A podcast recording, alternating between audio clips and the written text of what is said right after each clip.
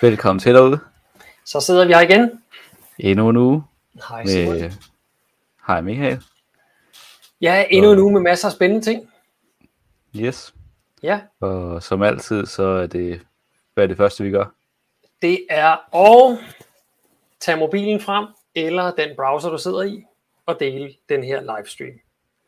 Og hvorfor er det, det er vigtigt, Simon? Det er for at få håbentlig at få nogen til at opdage os, og, og som har lyst til at høre på os. Lige præcis. Så, så vi kan få øh, den her info, den info, alle de emner, vi snakker om, ud til Ja. lidt bredere viden i befolkningen.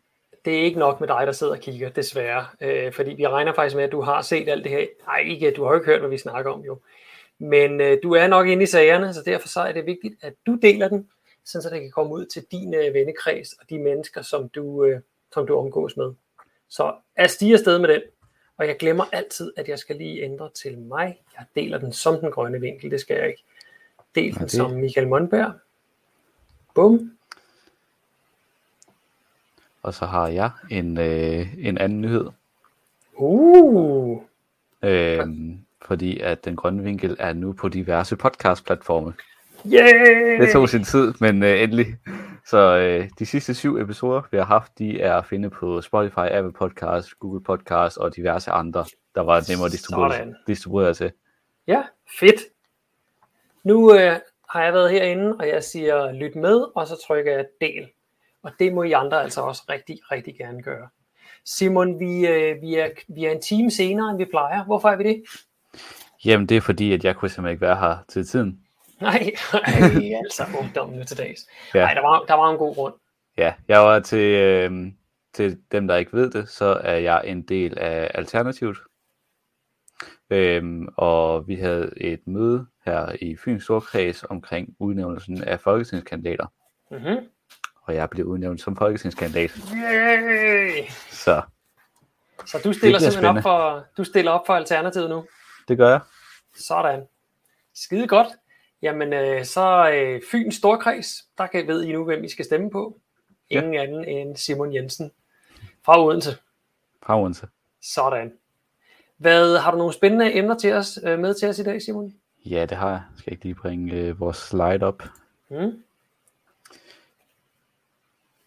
Vi har, jeg har taget tre emner med. Ja. Øh, et, det er øh, Finland sætter nyt klimamål. Og det tænker jeg er rigtig interessant, fordi at vi hører jo ofte, at Danmark er det, er det grønneste land, men det her, det sætter i hvert fald et kæmpe stort spørgsmålstegn ved, om det skulle være sandt. Lige præcis. Jamen, jeg, jeg så godt nyheden. Det var, Ja. det, det, var, det må være lidt pinligt at være Dan Jørgensen, og så, øh, og så se, at for det første, så øh, jeg tror, det var Skotland har hele tiden haft mere ambitiøse klimamål end os, øh, og nu kommer Finland her, så, så det der med, at vi er et forgangsland, ah, den er så Og- tyndsligt. Og artiklen, jeg har taget med, den nævner også et, et tredje land, som du måske ikke lige, man ikke lige skulle forvente, men det kan I Mm. blive hængende og høre om. Bangladesh eller noget. Øhm, nye bæredygtighedsrapport. Yes, og den har jeg taget med, fordi at ingen andre end øh, Asger Christensen, øh, Mhm. en af vores EU-politikere fra Venstre, øh, han har været ude og proklamere, at Danmark nu igen scorer øh, som værende et verdens grønneste land. Så jeg har taget, så jeg har, ja, simpelthen, øh, så jeg har taget øh, den rapport, han henviser til, har lige kigget på den, og prøver lige at dykke lidt ned og se, om det nu også kan passe. øh, og den kommer fra øh, den kommer fra Yale University, så en rigtig stor, Spændende. rigtig stor øh, og meget anerkendt øh, øh, organisation. Og så har jeg taget, nu havde vi Da- Dans, Dan Jørgensens grønne utopi sidste uge, Mm. Og Zetland de har simpelthen kørt øh, videre på den her, øh, den, det her koncept Ja. ja. med at kigge på grønne, grønne fremtidsutopier. Så jeg har taget Esters grønne utopi med i dag. Ja, det, den, var jo, den var rigtig, rigtig spændende at læse. Ja. Ja, øh, ja og så øh, har vi jo dagens gode nyhed til allersidst, som jeg har stået for i dag. Øh, og den øh, omhandler noget med pelsavl. Men øh, det kommer vi til. Fedt. Lad os kaste os ud i det. Lad os gøre det. Og øh, første nyhed. Fin- Finland sætter verdens mest ambitiøse klimamål og skriver den ind i lov, altså ligesom vores klimalov. Sådan. Og Finland er meget ambitiøse og sætter, øh, sætter deres målsætning til allerede 2035. Wow. Altså hele 15 år før Danmark. Ja. Så vi Altså, har jo sagt, vi har jo sagt en net, net zero eller net 0 udledning i 2050, og de siger så net 0 i 2035. 2035. Og, og ikke nok med det, så, øh, så øh, siger de faktisk, at de vil være, øh, de vil være negative i 2040. Altså de vil Mhm. begynde at hive mere CO2 ud af luften i Ja. 2040. End... Og det er ganske enkelt fordi, at Finland de har øh, haft et, øh, en, en form for ekspertgruppe, som har kigget på, hvad skal der til, for at vi lever op til Paris-aftalen. Mhm. Det er det, der, og så har de sagt, det, det må være der, vores målsætning ligger. Ja, Og det den, er kommet frem, og den er kommet frem til, at så skal, I, så skal Finland være CO2-neutral i 2035. Så det er okay. Det, der er blevet sat som målsætning. Und- Undskyld mig. Så det du siger, det er, at de vil altså overholde den aftale, som de har skrevet under på. ja, simpelthen. Mindblowing. ja. Nå, jamen giv vi havde flere af den slags lande i verden. Og øhm, det, øh, det, det andet land, som øh, jeg nævnte, som faktisk også har en virkelig ambitiøs målsætning, som man ikke nødve- nødvendigvis tænker på, det er South Mhm. Sudan. Okay, Sydsudan simpelthen. Ja. Et, øh, det ligger i Afrika, ikke, ikke også? Jo, ret centralt afrikansk land. Ja. Øhm, øh, som har øh, øh, som også har en øh, net zero dag øh, på 2035. Det er, det er fandme imponerende, det må jeg sige. Ja. Mega Man kan, cool. man kan sige, at øh, for, øh, det betyder jo så, at for et land som Sydsudan, så øh, de har jo sandsynligvis ikke særlig store udledninger, fordi de er et, øh, de er det, man kalde et tredje verdensland. Mm-hmm. Øhm, så det betyder jo nok, at de har valgt simpelthen fra start af, altså, og den udvikling, der er samfundet, som må gøre, den, må også, den skal også komme med klimaforret, i stedet for at gøre som, øh, som øh, ud, øh, stærkt øh, udviklingslande, som Ja. øh, Kina og Indien pt. gør, hvor de bumler der ud af, og så øh, gerne skal have en, øh, en stor grøn omstilling til Ja, de, efter, øh, efter de når op på vestens niveau. ja de, man kan sige, de gentager jo virkelig det samme, som vi har gjort, bare i lyntempo. Altså ja. masser af, af tung, tung øh, udledende øh, industri, Mm. og så på et eller andet tidspunkt en omstilling til, til, noget, til noget andet, og så skal de i gang med at finde ud af, hvordan fanden bliver vi så grønne. Ikke? Ja. Så, så det, er, det er simpelthen det er super cool, at Sydsudan de, øh, de gør det på den her måde her. Øh, fortæl mig lige, der stod op i, i, øh, i toppen af artiklen med Finland, at øh, et problem, det vil være deres skove. Ja. Øh, jeg kunne forestille mig, altså, jeg, ja, det, hele, hele det nordlige øh, øh, Europa i virkeligheden, Norge, Sverige, Finland, det er jo skov, skov, skov, er der skov. Ja. Øh, så jeg kunne forestille mig, at de har rigtig meget afskovning deroppe. Ja, og det, og det er en af grunden til, fordi de her, lidt ligesom da vi, jeg kan ikke huske, om vi har snakket omkring regnskoven øh, i det her, men, men i hvert fald så øh, lidt ligesom regnskoven heller ikke som, som sådan optager særlig meget CO2, fordi det er ligesom et mættet system. Mm. Øh, så, øh, be, så er de her skove i ligesom en permanent øh, dække, så det er ikke, så når der dør træer, så udleder det CO2, og når der vokser træer, så optager det CO2. Ja, og det, Så så det- det, det er bare sådan en, en cyklus, der kører. Ja, så det, det er net 0. Øh, Ja. Men når man så begynder at lave afskovning, så er det altså så udleder man CO2, som så ikke bliver Mm. taget ned igen, fordi man ikke planter nye træer. Ja.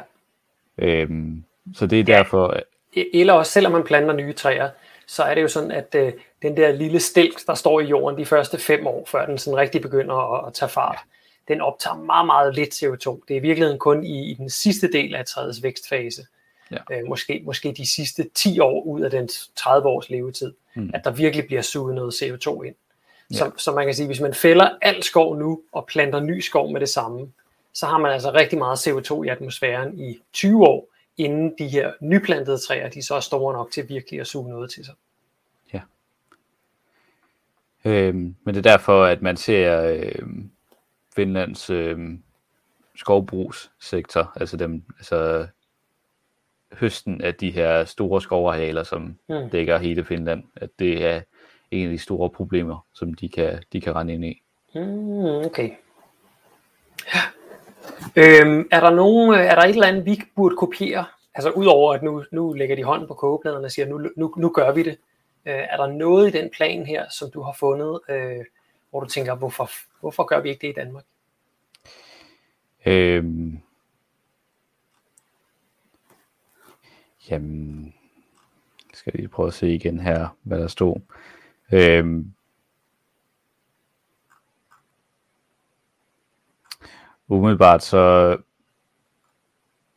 er der ikke så meget mere i den, udover, udover det med, med ligesom, at man har kigget på, man har ligesom nedsat det her ekspert hmm. øh, team af, af forskere, som har kigget på, hvad det der skal til for at øh, vi lever op til, til Paris-aftalen. Hmm. Og så er der så også den her med, at man ligesom, øh, jeg mener en del af loven, det er også, at man skriver ind øh, det her med at have et ansvar, øh, fordi vi har proportionelt udledt for meget CO2 ja. i forhold til resten af verden. Så det der med at gribe det der det internationale ansvar, vi har for klimakrisen. Hmm. Ja, altså øh, når man nu allerede er, er bagud, kan man sige, på, på CO2-kontoen, så vil de gerne op og begynde at og, og simpelthen fange noget af det ind igen, og tage noget af det tilbage, som de har udledt. Ja. Det er, det er ansvarligt, må man sige. Ja. ja. Øhm, det, der er spændende, det, der er spændende, det er, at og, altså, det siger Dan Jørgensen jo også, men øh, øh, at det er, de siger selv, at det er ambitiøst, men det, det kan lade sig gøre. Mm-hmm. Og man må jo så sige, at hvis de kan formå at gøre det 15 år før os, og ja. Danmark er jo trods alt et, et rigere land end Finland. Ja. Så altså, Finland er også et meget rigt land, ja. men der er jo ikke nogen grund, så på den måde, så burde der jo ikke være nogen grund til, hvorfor vi ikke også kan gøre det. Ja, altså med mindre i virkeligheden, at rigdom er det, der spænder ben. Fordi øh, rigdom kommer jo ikke af ingenting. Det kommer jo af en rigtig masse succesfulde virksomheder. Ja. Øhm, og, og det kan måske være det, der gør, at, at Danmark hænger lidt, fordi de her virksomheder rent faktisk lige er gået op og visket med det i ørerne og siger, ah, ved du hvad, altså, hvis du, øh, hvis du sætter tomskruerne på, så kunne det være, at vi flytter til et andet land og ikke betaler skat i Danmark mere, eller noget i den stil. Ikke? Øhm, ja det kan jeg da huske, der var med Mærsk øh, tilbage for, for lang tid siden. Øh, snak om i hvert fald, at, at de har fået nogle, nogle særaftaler og sådan. Øh, mm. Fordi de var i hvert fald dengang, der var de et af landets største virksomheder. Ja. Øh, og så må man jo så må man jo lytte, når de siger, nej, det der, det går ikke. Nå, okay. og det jeg, også mm. skal se, det jeg også skal se, det er, at der um, i, i den her artikel, så kigger man ligesom på tre forskellige sektorer, Øhm, mm-hmm. Og der er en nedadgående trend, siden man ligesom begyndte at tale virkelig meget klima. Mm. Øhm, der i midt, midt 2000, altså der omkring 2007. Ja. Øhm, så er der en, en, en stærk nedadgående kurve ud over den her uh, land use and forestry sektor. Mm. Så ja. lidt det, der vil svare til, uh, lidt ligesom når vi taler landbrug her, så er der nogle sektorer, hvor der faktisk sker noget, og så er der nogle sektorer, som enten stagnerer, eller mm bliver værre. Okay. Så, så de har været på den rigtige vej igennem længere tid? Ja, lidt ligesom. Altså Danmark har jo også nedbragt deres CO2-udledning. Mm. Øhm, ja, så, inden for landets grænser. Ja, øhm, og det tænker jeg er en rigtig god segue til, til det næste emne. Ja. Skal vi lige bringe den op igen? Yes. Sådan der. Ja. Sådan der. Øhm, yes, Asger Christensen. Øhm, Danmark er verdensmester i bæredygtighed. Yay!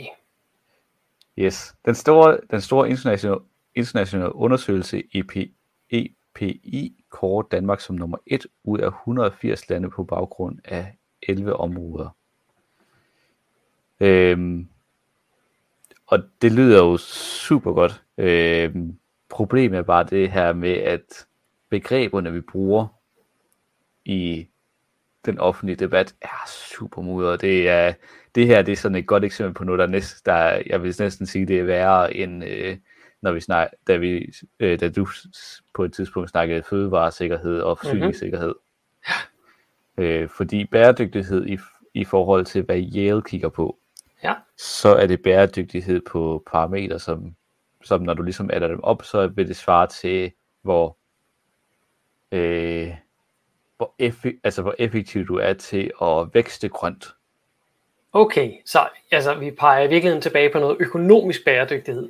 Ja, men også noget, sam, altså noget so- social bæredygtighed, så fordi at vi formår øh, relativt til vores ekstremt høje levestandard udlede mm-hmm. mindre. Ah, okay. Så lidt på samme. Så, så, øhm, så, så, så det, det handler om, det er, at nu skal jeg, jeg skal lige prøve at lave en analogi her. Øh, vi kører rundt i en stor svinende øh, hommer og kører 2 km på literen, men vi har opfundet en chip, man kan sætte ind i, så vi nu kan køre i den samme bil, kan køre 3 km på literen. Ja. Og så, og, så får, altså, og så får du ekstra point, fordi vi har jacuzzi i hommeren, vi har ja. sæde, sædevarme i hommeren, vi har musik i hommeren, altså de her ting, som er super nice at have, ja. øhm, det får vi ekstra point for. Og stadigvæk er vi i stand til lige at tune det, så det bliver lidt grønnere, end det var før, ja. hvilket var kulsort. Ja. Godt så. Simpelthen. Øhm, så øh, det var sådan, da, da jeg tog det her med i dag, fordi jeg så det og tænkte sådan, altså Yale er en virkelig anerkendt, øh, univers- et virkelig anerkendt universitet, så det var, mm-hmm. det lød mærkeligt. Altså det var næsten ligesom at, når, øh, ja. Smid, øh, smid lige et, øh, et link til studiet i, øh, i chatten, så kan, så kan folk også læse med derhjemme. Yes. Øh, der, er, der er en meget kort oversigt, øh, som er sandsynligvis den, som øh, Asger også har læst, som ja. er fra, øh, som er ligesom et summary for policymakers, øh, som kun er fire sider langt. Øhm, Fantastisk. så nem, nem at gennemgå. Øhm, jeg har lige taget det, nå ja, det øhm, grunden til, at jeg, jeg stusser over det, når As, øh, Asger Christensen her bringer det op, så det er fordi, mm. at han er nok den, jeg vil påpege som værende sådan den sorteste politiker, vi har i EU fra Danmarks okay. side. Wow. Altså, jeg har, jeg har ikke, jeg, øh, han, er ikke, øh, han er ikke bange for at, ligesom at snakke omkring det, han stemmer på i, mm. øh, på Twitter og, og Facebook. Og jeg har aldrig nogensinde set ham gøre noget, der sådan at bringer os i bæredygtig retning, på trods af, at han ikke talsætter det ret meget. Mm. Øh, Udover det, så har han også kæmpe stor, øh, har kæmpe stor mælkebedrift. Han er inkarneret landmand. Godt så. Okay, ja. så, så bæredygtighed for ham, det, det er lidt noget andet end for du og jeg. Ja, han, øh, han var også super meget imod, at vi skulle have øh, begrænsninger på, øh, på øh, transporttid øh, for, for dyr. I, i... I wonder why. Ja. vi kan jo gå ind på CHR, så kan vi se, hvor mange dyr han sender sydover. Ja. Men i hvert fald, så Danmark er verdens mest bæredygtige land ifølge et anerkendt indeks, der ruser blandt andet landbrugets indsats. Indsats. Mm-hmm.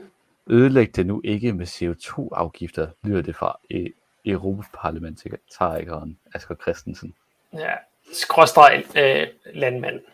Ja, så, så det er det her sådan, og det er altid det, er altid det sjoveste take, øh, det her med sådan, hvis, altså, hvis, hvis det nu passede mm. i, at I gjorde det så godt,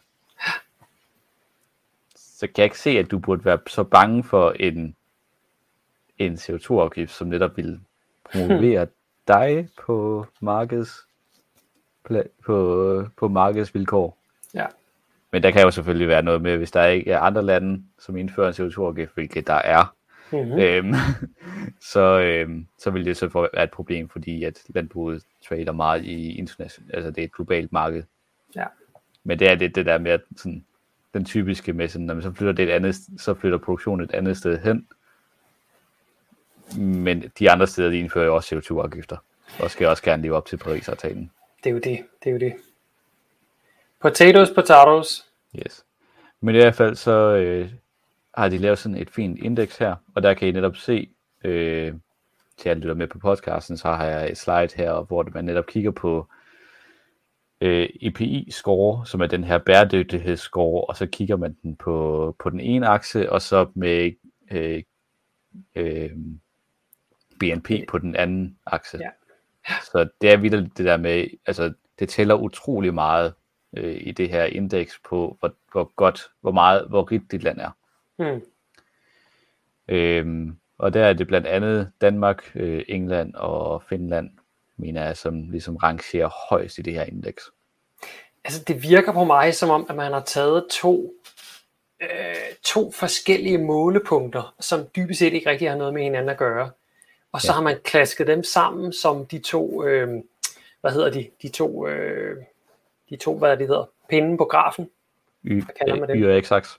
de to akser, lige præcis, det var det ord, jeg lidt efter. Så har man klasket dem som de to akser på den her graf her, og pling, så kan man, så kan man finde ud af, at vi ligger i, i en eller anden tilsyneladende god ende. Ja. Øh, det, det virker sådan rimelig arbitrært på mig. Øhm, man, man kunne tage prisen på is og øh, gennemsnitsalderen på kvinder og sætte ind som, som XY-akse, og så kunne man også finde ud af, hvilke lande, der lå det gode sted der. Ja. Øhm, Altså, ja, weird. Altså normalt, så jeg synes, jeg har... Der er jo det der med sådan, jeg, jeg vil rigtig gerne øh, følge videnskaben øh, og, og respektere rigtig meget de her store institutioner og sådan noget, Mm. men den her øh, måde at tænke bæredygtighed fra Yale, Ja. jeg synes det er, jeg kan ikke, jeg kan ikke kalde det andet en eller anden form for vest, vestlig orienteret greenwashing. Fordi Fantastisk. den, den, tager, den tager bare og laver et system, som jo som promoverer, altså virkelig udstiller de rige lande som værende bæredygtige, fordi de er rige. Så det giver jo ingen mening, at, at, Det er- at rigdom er en parameter i ja, bæredygtighed. det, altså det, det gør ikke andet end bare, at vi kan sidde og pusse vores glorie. Det har ikke noget med bæredygtighed som sådan at gøre. Ja. Og jeg tog et, øh, for ligesom at hamre det hjem, så tog jeg lige, øh, så kiggede jeg lige på, hvor, hvor de forskellige lande, øh, som ligesom rangerer højst i det her, er på øh, øh, den her øh, Country Overshoot Day. Mm-hmm. Som er den dag i på året, hvor vi har brugt øh, ressourcer svarende til det landområde, vi i virkeligheden bor på. Ja. Så hvis man altså, hvis man, jo tidligere man har, jo flere landområder af ens eget, skal man i virkeligheden bruge for at kunne eksistere på den her planet her. Ja. Og øh, Danmark... Øh, Vi ligger der den, den 28. marts, kan jeg se. Ja, 28. marts der, år, der havde vi opbrugt vores årlige budget af ressourcer for at være bæredygtige. Hvilket vil sige, at der skal cirka fire, fire jordkloder til for at klare vores budget. Ja, så hvis, hvis alle mennesker på hele planeten levede, som vi gør i Danmark, så skulle der fire jordkloder til at, at skaffe ressourcer nok til os simpelthen. Simpelthen. Så vi er, vi er rimelig heldige, at der er mange lande, der, der er senere på den her liste her. Ja. Jeg kan sige, øh, jeg, jeg ved faktisk ikke, om der er nogen, som, øh, som, som har en, altså som, som ikke går overshoot. Ved du det? Ja, det er der ret la- mange lande, der gør, men der er, Okay. altså, det er meget fattige lande. Ja. Øhm, altså man kan sige, det, det der er interessant, det er selvfølgelig at komme så tæt på, på den 31. december som overhovedet muligt. Mm. Og så er det spørgsmålet i virkeligheden, hvilken, øh, hvilken levestandard kan man holde sig, øh, selvom man ligger tæt på... Øh. Jeg kan se, at i december måned, der ligger Indonesien, Ecuador og Jamaica. Ja. Øh, og det er jo ikke lande, som vi normalt sammenligner os med. Øh, så, så spørgsmålet er, om, øh, om, om det overhovedet, om, altså, kan vi overhovedet nå dertil? Og, og det er jo Øh. der, hvor at, altså, jeg kan godt se, hvad, øh, hvad Yale har prøvet at gøre her. Mm. Øhm, I den forstand, at jeg kan godt se den der idé om, at man ligesom rangerer ud fra, hvor meget du kan, altså hvor effektivt du kan opnå levestandard ud fra ressourceforbrug. For det Ja. er lidt det, de har prøvet at gøre. Men Mm. de har bare overvægtet fuldstændig levestandard. Øh, Ja. Og så en, en anden interessant ting, det er jo i virkeligheden, at fordi at UK, hvis du kigger på grafen her, så ligger UK ligger lavere i BNP, men næsten på samme score som os. Er det så ikke faktisk bedre end os? Måske. Ja, who knows. det må vi spørge nogen fra Yale om. Ja. Og Nå. øhm, noget, noget andet, man også kan se, øhm, fordi det der med, hvor, fordi den, den har også noget med sådan, det, det er derfor, jeg snakker omkring det, det også har noget med det sociale at gøre. Mm. Fordi man kan se øh, et land som Katar, som ligger endnu værre for, end os, når det kommer til World Overshoot Day. Mhm. Mm-hmm. Den har et relativt lav EPI-score, og det er fordi, der er så meget, altså der, er- det er et land, som øh, forbruger utrolig meget, men det er endnu færre mennesker, der, der gør det, øh, fordi det er så ulige et land. Okay. Så det er, det er meget få, som virkelig, altså store oliesjejker og mm. altså sådan noget. Så, der, som mange, mange øh, mennesker under, jeg ved ikke om de er under fattigdomsgrænsen, men i hvert fald i den, i den lavere eller, eller ja. under middelklassen, og så ja. øh, nogle få mennesker på toppen, som forbruger helt sindssygt. Helt, ja, lige præcis. Ja. Så mm-hmm. derfor scorer de, de, derfor vi kan også se, at de har, de har en højere øh, BNP, end vi har, ja. men de scorer, de scorer meget lavt på den her ja. EPI-score. Og derfor der, der er sådan der er et, altså, den giver på nogle parametre mening, men du kan bare ikke bruge den på den måde, som Asker øh, bruger den på her mm. til at udnævne os som det mest bæredygtige land. Nej. Fordi så er det ganske enkelt bare, at jamen, så kan vi jo bare vækste os til bæredygtighed, hvis det, det, det her, der er parameteren. Oh, yeah. Og egentlig ikke bekymre så, så meget omkring den grønne omstilling. Fordi hvis vi bare opnår højt nok levestandard for nok mm. mennesker, mm. så betyder den grønne omstilling ikke så meget i den her måling. Ja, jeg ved ikke, hvad jeg skal sige. Det er, det er, det er opfindsom uh, taltrylleri i hvert fald. Ja. Yes. Ja.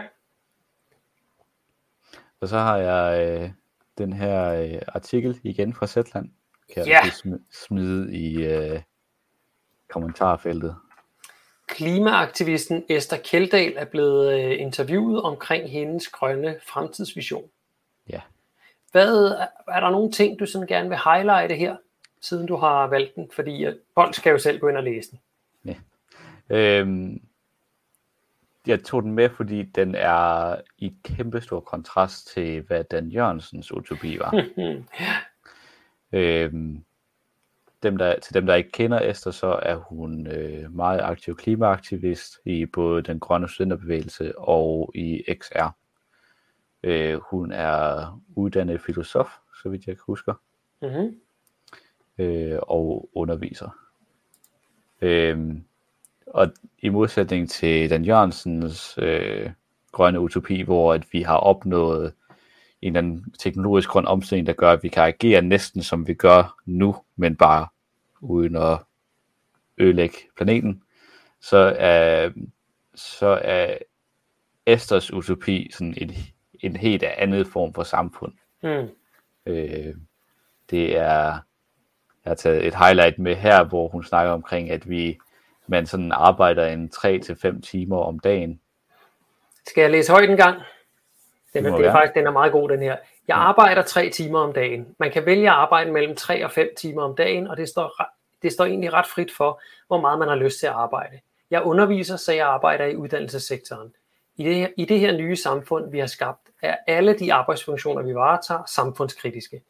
Det er for eksempel sådan noget som uddannelse og arbejde i sundhedsvæsenet, og selvfølgelig også dyrkning af vores jord på en omfuld, om, omsorgsfuld måde. Der er faktisk rigtig mange, der arbejder i landbruget, hvor der er brug for mange, mange hænder, fordi den omsorgsfulde måde at dyrke jorden på kræver meget finesse og tid. Den industrielle animalske produktion er til gengæld fuldstændig sløjfet, så de virkelig få dyr, der er tilbage i landbruget, er der for at bidrage til økosystemerne og være med til at holde jorden næringsrig. Altså, det lyder jo fag med næsten, som jeg godt kunne tænke mig det også jo. ja. Eller i hvert fald, jeg, jeg ved sgu ikke, om jeg kunne tænke mig det, fordi jeg synes jo egentlig, den verden, vi lever i lige nu, den er egentlig meget fed. Altså, hey, jeg har det godt. Men, men udfordringen det er, at øh, det, at jeg har det godt lige nu, det er jo på bekostning af, af, af, af det, det fattige, øh, hvad kan man sige, ulande, øh, og så er det på, på bekostning af fremtidige generationers velfærd. Øh, og det, det synes jeg ikke er fedt. Så, så...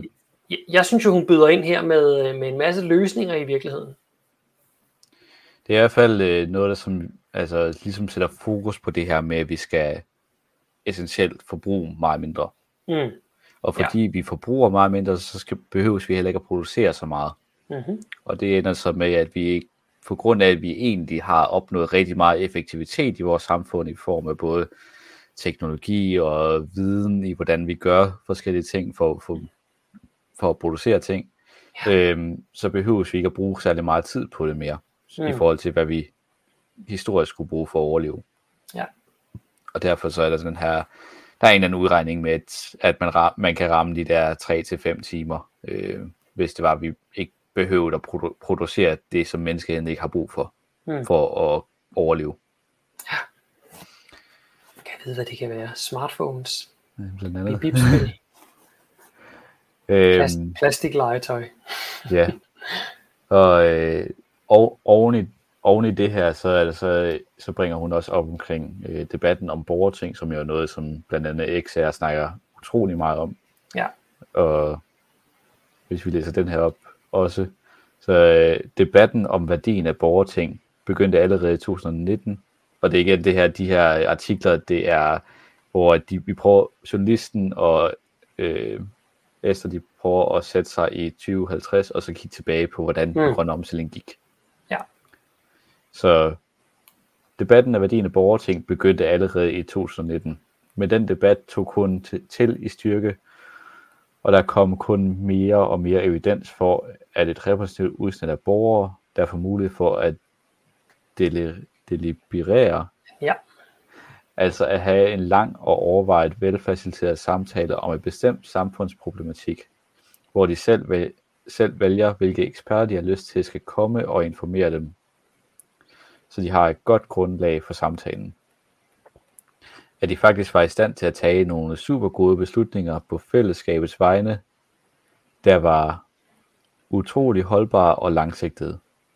Medlemmerne af borgertinget er ikke fundet ikke bundet af frygten for ikke at blive genvalgt, hvis de tager beslutninger, som er radikale eller gennemgribende, men ikke desto mindre nødvendige for fællesskabets bedste på lang sigt.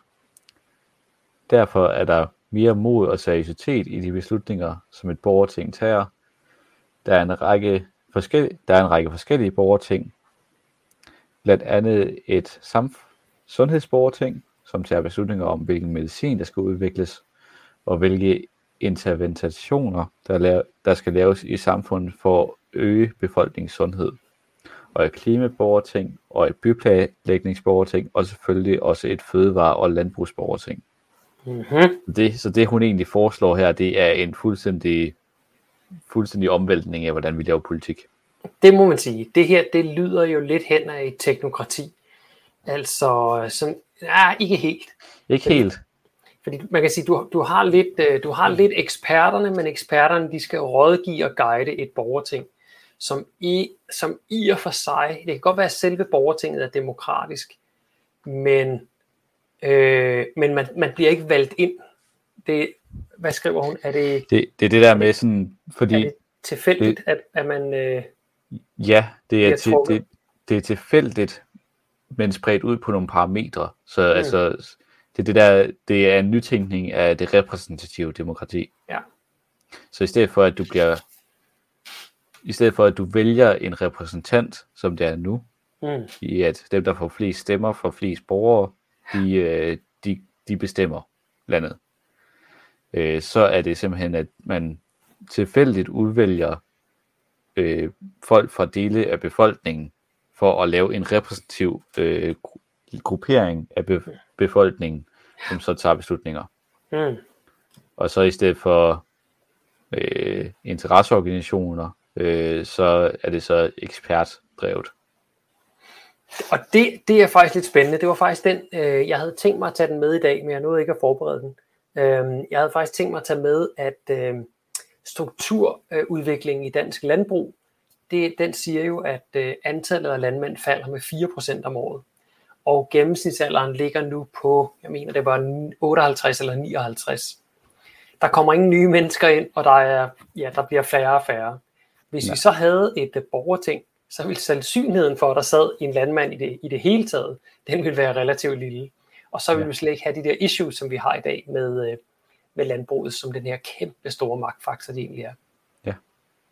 Tænket så øh, ud fra Esters utopi, så er der mange flere, der arbejder i landbruget. Mm-hmm. Så på den måde, så vil der jo være relativt mange, som producerer fødevarer, som sidder i det der borgerting. Ja, til den tid, ja. Til den ja. tid, der vil de være godt repræsenteret. Det er fuldstændig rigtigt.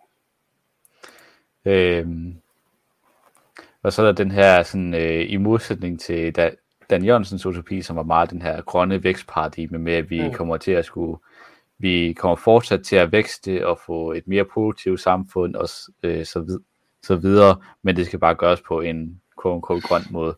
Ja. Øh, så øh, griber Esther ligesom fast omkring det her øh, øh, meget hårde emne omkring økonomisk, økonomisk vækst.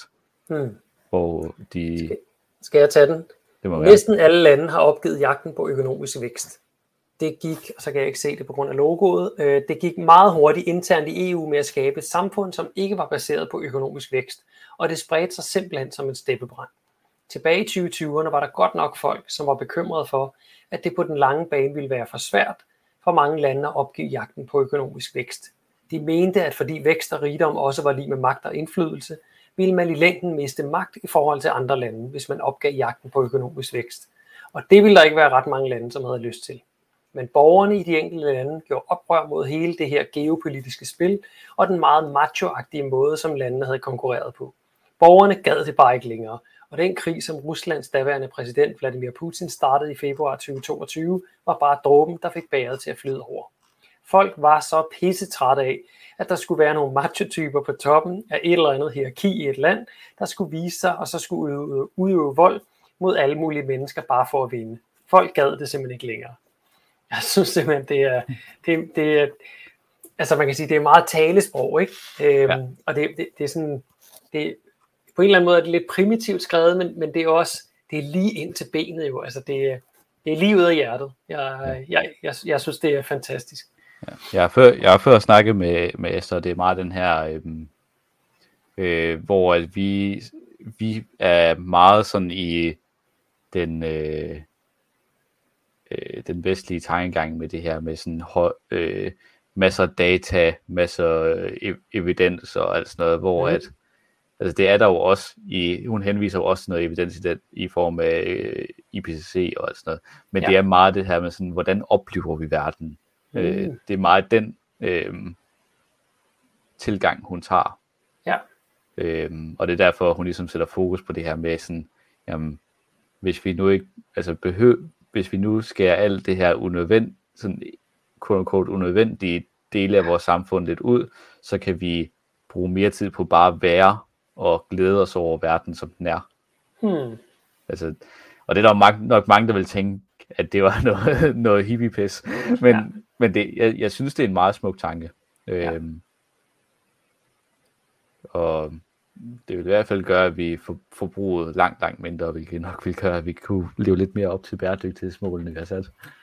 Ja, og, og, og hun rører måske også ved nogle af de der ting, som, øh, som jeg ved, der bliver snakket om i Alternativet, øh, det her med fokus på unge, fordi at, øh, at det samfund, vi har nu, det er, ja, du er jo, du er jo halvung, øh, Simon, men alligevel, der, der er også folk, der er yngre end dig.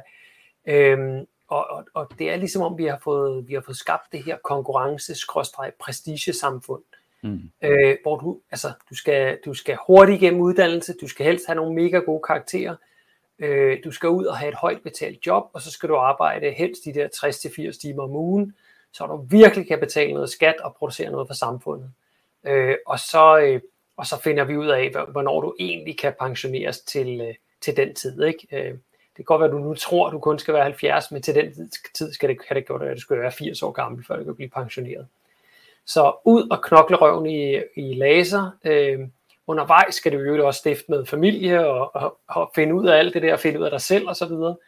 Øh, og det ligger bare mega meget pres på unge mennesker i dag. Øh, der, er, der er meget lidt plads til at finde ud af, hvem man selv er, hvad man egentlig selv har lyst til. Og så netop som, øh, som Esther også ligger, øh, taler om her, det er det her med at, mærke og føle verden, og, og dermed også i virkeligheden mærke og føle sig selv. Ja.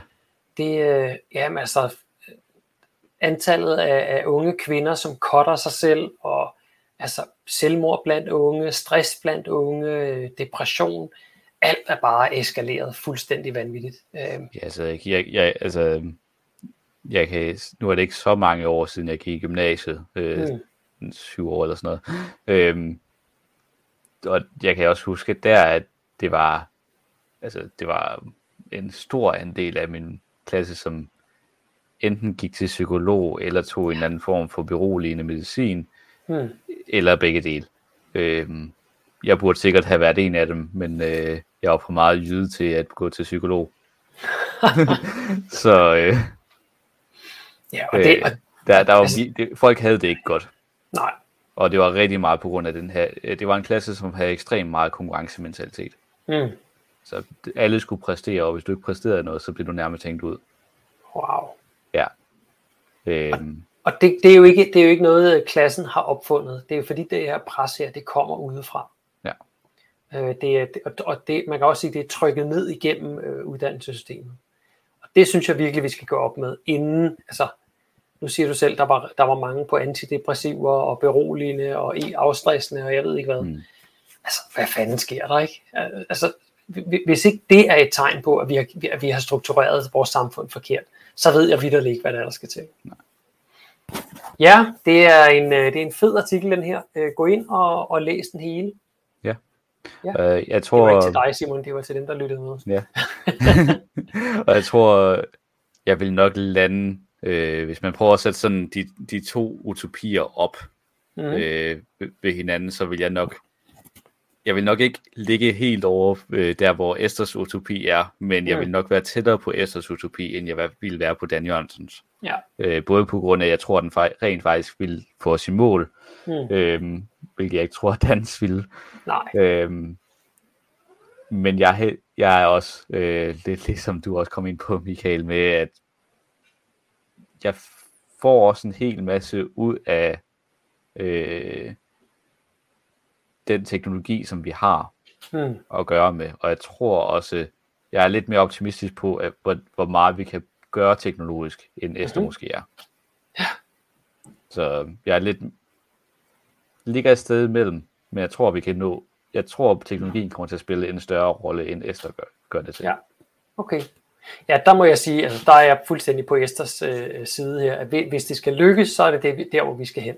Altså den her, øh, den her i virkeligheden, øh, øh, jeg må sige, øh, øh, om, omlavning af, hvor er det menneskelige sind, øh, og, og jeg vil næsten gå så langt som til at sige en spolen tilbage, spolen øh, 200-500 år tilbage, øh, til et, øh, et, et simplere liv, øh, som gik ud på at brødføde sig selv, og så have med øh, nære relationer at gøre. Mm. Øhm, jeg, jeg kan simpelthen ikke se, hvordan det skulle kunne lade sig gøre, at, at, at leve det her liv, hvor vi karter rundt og øh, teknologi til højre og venstre, og køber dimser, og jeg ved ikke hvad. Øh, det, det, I min verden er det i hvert fald meget, meget svært. Men jeg vil så også sige, jeg tror slet ikke, vi lander der. Så, øh, så, så der, der bliver jeg så lidt pessimistisk og siger, prøv at glem det, vi kommer aldrig nogensinde til at nå de her klimamål her. Uen, Ja, ja. Uanset hvad Finland og Danmark og, og, og andre lande så end siger. Ja, jeg har også meget lidt tiltro til, at vi når øh, Paris-aftalen. Det, Ja. altså, det, er jo- det, altså, det kommer, at, ja, det, jeg tror bare ikke, det kommer til at ske. Altså Nej. selv hvis det var, vi kottede så ekstremt meget, som den seneste IPCC-måling siger, at vi skal gøre inden for de næste tre år, så er der stadig en under 50% chance for, at vi holder os Mm. under halvanden graders stigning. Ja. Og der er ikke noget, der ser ud til, at vi kommer til at ko- kotte CO2 øh, glo- globalt set i de løbet af de næste tre år. Så Jamen, øh, på den mundre note, skal vi ikke hoppe videre til næste emne? Hvad har du taget med til os der? jeg tror, du har det næste emne. Øh, det er også rigtigt da. Jeg har da, jeg har et, Godt, så jeg synes lige, vi var så godt i gang. Øhm, dagens øh, sidste emne, det er jo den gode nyhed. Og øh, den gode nyhed, den bygger på noget rigtig, rigtig skidt, nemlig at vi har en stor minkproduktion i Europa, eller havde. Øhm, der er nemlig lige kommet en beslutning igennem i Bulgarien, som siger, at nu lukker de øh, fuldstændig for, for minkproduktionen. Øhm, så øh, det er faktisk, øh, så vidt jeg kan læse mig frem til, så er det simpelthen med det samme. Øhm, man kan ikke længere importere levende mink til Bulgarien, og man må ikke, man må ikke længere avle levende mink i Bulgarien. Så Nej. Nej. minkproduktionen i Bulgarien, den er simpelthen øh, udfaset fra nu af. Øhm, og det gør, at øh, nu 21 af Europas 49 lande, øh, hvis man tager hele Europa, som jo også inkluderer øh, hvad hedder det, Rusland, så det er altså det, det, er det store Europa, ja. Ja. øh, der er 49 lande i. Og øh, der er det sådan, at øh, 21 ud af de, øh, af de, det vil sige, det hedder 21-28, øh, og den graf, der er med her, den viser så, at øh, 42 procent af Europas lande nu har forbudt minkavl. Okay. Så vi, vi nærmer os, at halvdelen af landene har forbudt det. Er det, øh, er det med dem, som, er, som ikke har forbudt det, men sætter så store velfærdskrav, at det ikke kan betale sig, så der ikke er noget? Altså, jeg kunne, jeg kunne se, at Østrig stod på listen, og Østrig har jo netop så kæmpe store velfærdskrav, at mm. det faktisk ikke kan lade sig gøre. Så jeg, jeg mener, man har talt dem med. Øh, okay. Det, der så skal siges, det er, at der er jo nogle lande, der slet ikke har minkavl, som, som jo heller ikke har forbudt det. Mm. Øhm, og og, og de, de tæller jo så egentlig også med i tilladt her. Ja. Så, så vi er et eller andet sted omkring 50-50 øh, lige nu i, øh, i processen med at få udfaset øh, mink i Europa. Men sandsynligvis så øh, nu, mens jeg har været på færøerne, så har jeg dykket ret meget ned i den her proces med at gøre mm. commercial, altså øh, forretningswhaling, øh, ja. ud at fange valer for penge. Mm-hmm. Øhm, og en stor del af kampen for at afskaffe det, det var jo netop for, for at få de stater med, som ikke rigtig havde et, et skin in the game, altså som ikke havde noget kommercielt ja. interesse i det, til ligesom at hoppe på, på vognen med at sige, at det er forkert. Ja, og det, det tror jeg også kommer, øhm, fordi der er 12 lande i EU, der vil have et permanent forbud mod pelsdyravl i hele Europa. Øh, det her det er en nyhed fra sidste år, det har så udviklet sig siden, det kommer jeg lige til øh, om lidt. Men altså, der, der er begyndt at rejse sig den her rigtig, rigtig store øh, modstand mod øh, pels, pelsdyravl i det hele taget. Altså 12 ud af 27 EU-lande øh, siger, at vi vil simpelthen have et permanent forbud.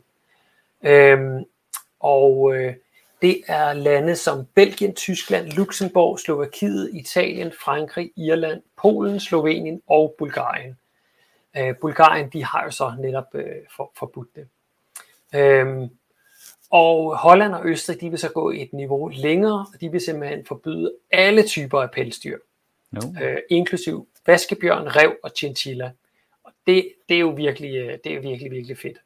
Ja. Øhm, det skal lige siges, en af grundene til, at øh, Belgien og undskyld, øh, Bulgarien øh, forbød pelsavl, det er, at øh, aktivister flere gange har været på den sidste. De har faktisk kun én minkfarm okay. tilbage.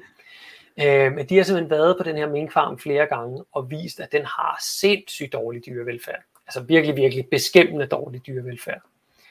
Øh, og det har så breaket over flere omgange, og øh, også har gjort, at de, jamen, de, de kunne simpelthen ikke holde fast i det længere. De måtte mm. sige, uh, sige endeligt nej til det. Ja. Så det viser altså, at noget undercover-aktivisme, det, det kan altså også rykke noget. Nu kan man sige, nu er det svært at filme, hvor dårlig mink har det i Danmark, fordi der ikke er nogen. Øh, men der ligger jo masser af optagelser tilbage fra den gang, hvor der var. Så det håber jeg, at der er nogen, der griber og, og, og begynder at vise noget af. Og øh, Bulgarien er det sådan også noget med, at så er det et, et, en, et forbud, som så har en 18 års øh, udfasningsperiode, ligesom med rev, den sidste revfarm, som vi havde her i Danmark? Nej, så vidt jeg kan læse mig til, så er det 0 udfasningsperiode. Så det er okay. simpelthen bare fra nu af. Slut, okay. brudt, færdig. Øhm, og det leder mig egentlig videre til, øh, til en øh, lille, hvad hedder sådan noget, en, en lille bøn til alle jer, der sidder derude og lytter med. Og det er at gå ind og øh, støtte øh, det nye initiativ, der er kommet fra Fur Free Europe. Øh, det hedder Leave Fur Behind. Øh, og så er underskriften, det er Act Now to finally put an end to the fur industry in Europe. Det, som det her projekt går ud på, det er at få øh, endeligt øh, forbudt øh, al både pelsavl, men også øh, pelsimport faktisk i hele Europa. Øh, og der skulle jeg gerne have et link. Det sender jeg lige om et øjeblik. Men altså, man kan gå ind og skrive under, der skal samles øh, 1 million underskrifter, og der er allerede samlet over 100.000. Det gjorde de allerede på den første uge. Øhm, og det man altså skriver under på her, det er punkt 1. Øh, ingen pelsproduktion på nogen som helst måde, altså hverken mink, chinchilla, rev eller øh, øh, vaskebjørn. Og to, EU skal simpelthen være pelsfrit område. Man kan heller ikke øh, tage en eller anden mink fra, fra Rusland eller fra Kina, og så bare importere den i stedet for. Vi vil slet ikke have det der skidt der. Så det synes jeg er spændende. Hmm. Hvad tænker du om det? Jamen, øh, jeg, jeg synes jo, det er jo fantastisk, øh, mm-hmm. hvis det her kunne lade sig gøre. Øh, så vidt jeg ved, så er der, mener Israel har forbudt stort set alt øh, pelssalg. Jeg tror, der er nogle enkelte af de der øh, hatte, som der er nogle øh, afstykker af jødiske grupperinger, som bruger, som har pels i sig, som ja. er en undtagelse. Men udover det, så, så må du ikke sælge øh, pels i Israel. Øh, jeg mener også, der er nogle enkelte, to stater eller sådan noget i USA, som har forbudt salg af minkpels. Jeg kan ikke huske, hvad det er for nogle to. Øh, øh. Kalifornien er, er den ene af dem. Det startede jo i, i byen San Francisco, hvor man simpelthen ville lave San Francisco til et pelsfrit område. Igen, okay. øh, ingen produktion, har det med det inde i byen, så det var der ikke rigtig noget af. Men heller ingen, øh, heller ingen øh, indførsel af, mm. eller ingen salg af pels i øh, San mm. Francisco. Mm. Øh, og det bredte sig så rigtig, rigtig hurtigt til hele staten af Kalifornien. Så det er, der, er altså, der, der sker virkelig noget her. Ja. Øh, jeg smider et link op her. Øh, please, hvis ikke du har gjort det allerede, gå ind og skriv under, så vi kan få samlet den million underskrifter. Det er mega, mega vigtigt. Jeg tænker, øh, siden det nu er den grønne vinkel, altså for, for både jeg selv og, og for Michael, så det her det betyder rigtig meget, fordi vi bekymrer os omkring de her dyr, som har det forfærdeligt mm. i de her buer. Men lige for at give det, den grønne vinkel spændet på det, Lad os. Øhm, så øhm, hører man jo ofte det her med, at jamen, pels er et, nat- et naturligt produkt, øhm, indforstået, at det er et bæredygtigt produkt. Ja. Øhm, men der er rigtig kæmpe store problematikker, blandt andet med, altså det er rigtig slemt, når det handler om øh, sådan noget som øh, mink og ræve, fordi det er jo rovdyr, øh, som skal fodres med kød, og de udleder en hulens masse øh, øh, ammoniak i deres afføring. Øh, ja. Jeg tror, øh, hvad var det, der kom tal ud fra, da, da minkerhvervet blev lukket ned i, i Danmark, så var det den eneste grund til, at vi nogensinde er levet op til EU's direktiv for ramme, øh, rammemålene for reducering af ammoniak. Lige præcis. Øhm, ja, og den kan vi lige tage op her, for jeg har faktisk øh, fundet en artikel fra Anima, øh, som siger, pels er giftig, konkluderer dansk-tysk undersøgelse. Og der er altså taget en, øh, øh en, en, en del øh, prøver af, af tøj, mm. og der har man fundet ud af, at øh, der simpelthen bliver, der bliver brugt, brugt så meget så giftige kemikalier, øh, når pelsen den skal renses og garves, at der blandt andet altså der er tungmetaller, der er opløsningsmidler og pesticider. Øh, og hos mennesker, der kan det så virke hormonforstyrrende og allergi- og kraftfremkaldende. Mm. Så øh, det er, altså, de, de har så faktisk lavet nogle meget fede øh, SOMI-opslag øh, tilbage i 2015, hvor den her rapport kom. Vi kan blandt andet se et af dem her. Øh, Gucci-jakke med pelskrav til unge indeholder giftige kemikalier. Der blev på, fundet noget, der hedder pentaklorfenol det er kraftfremkaldende, det er hormonforstyrrende, og øh, det nedsætter også, øh, hvad hedder det, frugtbarheden.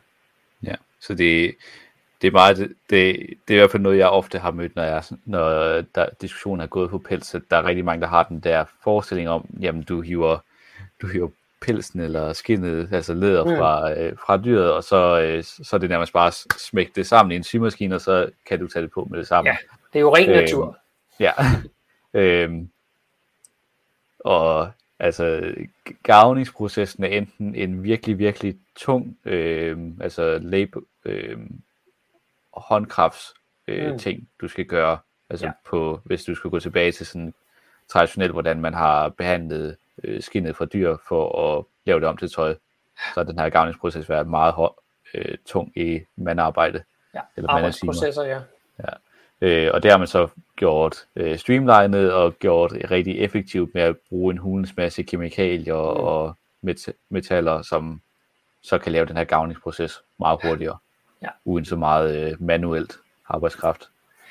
Ja, og det bliver så bare hængende i pelsen, og øh, ja, bliver så, altså, så, så man kan, altså please, hvis du har noget pels derhjemme, og du ikke gider gå i det længere, lad være med at gå ud og grave det ned i haven, fordi du gerne vil give dyret en, øh, en mm. pæn begravelse. så forurener du altså din jord med, med tungmetaller og kemikalier. Yeah. Jeg tror endnu ikke, man skal øh, skaffe, afskaffe det som øh, farligt affald nede på genbrugspladsen, men, øh, men det, det kunne da være, det, at vi er derhenne. Ikke? Ja, det er nok sådan noget, der skal smides til forbrænding, kunne jeg forestille mig. Ja, lige præcis. Øhm, så altså lige, hvis vi skal spole tilbage fra de lidt dårlige nyheder her, så øh, den gode nyhed, det var altså, at Bulgarien nu har forbudt øh, minkavl. Og så vidt jeg kan se, så har de ikke anden pelsproduktion. Så de facto så er de et, øh, ikke længere et pelsproducerende land. Og det er jo, det er jo positivt. Fantastisk. Men altså, gå ind og skriv under på, øh, på Fur Free Europe, øh, den her pels øh, underskriftindsamling, så vi endelig kan få lavet øh, Europa, eller EU i hvert fald, til pelsfrit område. Ja, det var, hvad der var på programmet i dag. Ja. Ja. Er der, øh, sker der noget spændende i den her uge her, som du lige vil øh, highlighte, Simon? Øh, sker der noget spændende i den her uge? Ellers så vil jeg gerne. Så øh, kom jeg med det. øh, det er faktisk ikke i den her uge her, men inden længe, så afholder øh, Elmegårdens frie dyr, de afholder et, øh, et øh, hvad hedder det, et arrangement, en gratis filmaften, godt nok i København, så til jer, der, øh, der, der bor lidt uden for byen, der kan det måske være svært at nå, men øh, mandag den 20. juni, og det er derfor, jeg nævner den nu, øh, det er fordi, det er, det, det er øh, på samme dag, som vi også holder den grønne vinkel, øh, men lidt inden, øh, gratis øh, filmaften, der hedder The Last Pig. Jeg ved ikke, om du kender den film, Simon, har du hørt om den? Er det den, der er, er det sådan en stillfilm, hvor at man følger øh, grisens liv? Nej, det er, det er en, øh, det er en øh, amerikansk dokumentar om en svinebonde, som sender sin aller sidste øh, svin til slagt, fordi nu kan han simpelthen ikke nænde og, og gøre det længere. Okay. Og det skal lige siges, at de her grise her, de har noget af det bedste griseliv, jeg nogensinde har set. De går på kæmpe store områder og har skov og alt muligt til rådighed. Mm. Han har 200 grise ad gangen, eller havde 200 øh, grise ad gangen, men han kan simpelthen ikke, fordi han, han netop fordi han, han behandler de her grise så godt, og han går sammen med dem, og jamen, nærmest lever deres liv, øh, så, så kan han simpelthen ikke se sig selv øh, en gang om ugen tage den her vogn frem, og putte en håndfuld af dem ind i, og så sende dem afsted til deres egen død. Øh, så han, han må simpelthen droppe det, han må lægge det fra sig og dyrke grøntsager i stedet for. Den, det, er en, det er en meget rørende øh, film, og der er ikke nogen ubehagelige scener eller noget. Det er egentlig bare en masse videoer af de her grise her, der hygger sig, og så øh, en voice-over med, med hans betragtninger og hans øh, udvikling gennem de 10 år, han har været øh, grisebunden. Okay. Så den kan jeg anbefale. Øh, mm-hmm. Man skal lige gå ind og købe billet, fordi vi har, øh, eller øh, Elmegårdens Fridyr har betalt penge for at lege cinematiket. Øh, så vi skal gerne have fyldt ud på alle pladserne, øh, og vi skal gerne have noget for valutaen. Det er gratis at komme til, som sagt, men øh, det vil være ærgerligt, hvis ikke vi fylder salen op. Vi, er, vi, er, vi har rundet halvvejs, så det skal, nok, det skal nok ske. Så skynd jer ind og book en billet til det her event her. Jeg har lagt et link i, i comments. Fedt. Og det synes jeg bare, I skal gøre, fordi at næste uge, så er der ikke underholdning for den grønne vinkel. Kan du ikke næste uge, Simon? Jeg kan simpelthen ikke næste uge. Nej. Altså, Nå. Jeg er Jamen, bundet af familien.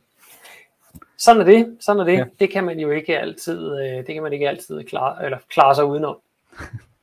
Så vi har altså en lille sommerferie næste, næste mandag. Yes.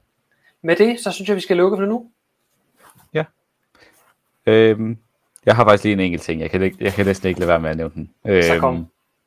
Og jeg har ikke lige fra, forberedt et slide, men jeg, jeg synes bare, det var en, øh, en tragikomisk historie med, at øh, der man lige nu er i gang med at snakke omkring øh, invest, reinvestere i SAS. Åh, oh, ja. Ja. Øhm, man har tænkt sig at poste, der er lige nu et forslag i gang omkring at poste 3,5 milliarder kroner i SAS. Mm-hmm. Øhm, og det er der rigtig mange partier, som støtter op om, blandt andet øh, et parti som Radikale Venstre, som for jeg tror det er halvanden måned siden, sagde på talerstolen, at øh, der, der lige efter IPCC-rapporten kom ud, der var Sofie Carsten mm. Nielsen på talerstolen i Folketinget og slog i bordet om, at nu havde vi kun tre år til at øh, gribe øh, stafetten om at skulle nå i mål med klimakrisen, fordi hun jo også havde set den her udtalelse med, at hvis vi ikke markant begynder at sænke den globale CO2-udledning om, inden for tre år, mm. så, øh, så når vi ikke Paris-aftalen. Ja. Men selv samme parti poster nu ja, flere, nærmest flere penge, end vi bruger på den offentlige, på det kollektive transport i et flyselskab. Men Simon, du glemmer jo noget. og det er, at øh, de danske fly, de flyver jo meget grønnere end alle andre fly her på den her Nå, planet her. Oh, så hvis det, vi det. fjerner de danske øh, jetfly afbrændende maskiner der, så kommer der bare nogle andre, som forurener endnu mere. Nå ja, jeg kan godt huske, at Morten Messersmith han nærmest sagde, at det var festøv, at, som, øh, som de danske fly fløj på. Ja. det har han ikke sagt, men det var basically sådan, det lød da I, på et tidspunkt i debatten, jeg tror det var i 2019. Ja, og Mette har også lovet, at der er grønne indrigsfly- indrigsflyvninger i, hvad var det? Var det i 2025? Øh, ja, 2025, der havde, skulle, skulle det være muligt at gøre, og Ja. i 2030, så skulle det kunne... Nej, ah, nej, Nej, jeg var tror, 20 i, 20, i 2025 var det indrigs, og i 2030 var det alle fly, så vidt jeg husker. nej, nej, nej, nej, slet ikke. Øh, ja, og jeg tror faktisk, at det kun var 2030, der skulle det være, mu- der skulle det være muligt. Nå, ja, okay. Øh, og Jo. 2050, så skulle alle indrigs- indrigsfly være det. Jeg, jeg er den fødte optimist med sådan nogle tal der. Lad os se, om det lykkes, øh, og om det er SAS til den tid, der kommer til at Ja. levere de her grønne indrigsflyvninger. Lad os sige tak for nu, Simon. Yes. Lad os det. Ha' det godt derude, og øh, vi ses om 14 dage igen. Det gør Hej. vi. Hej.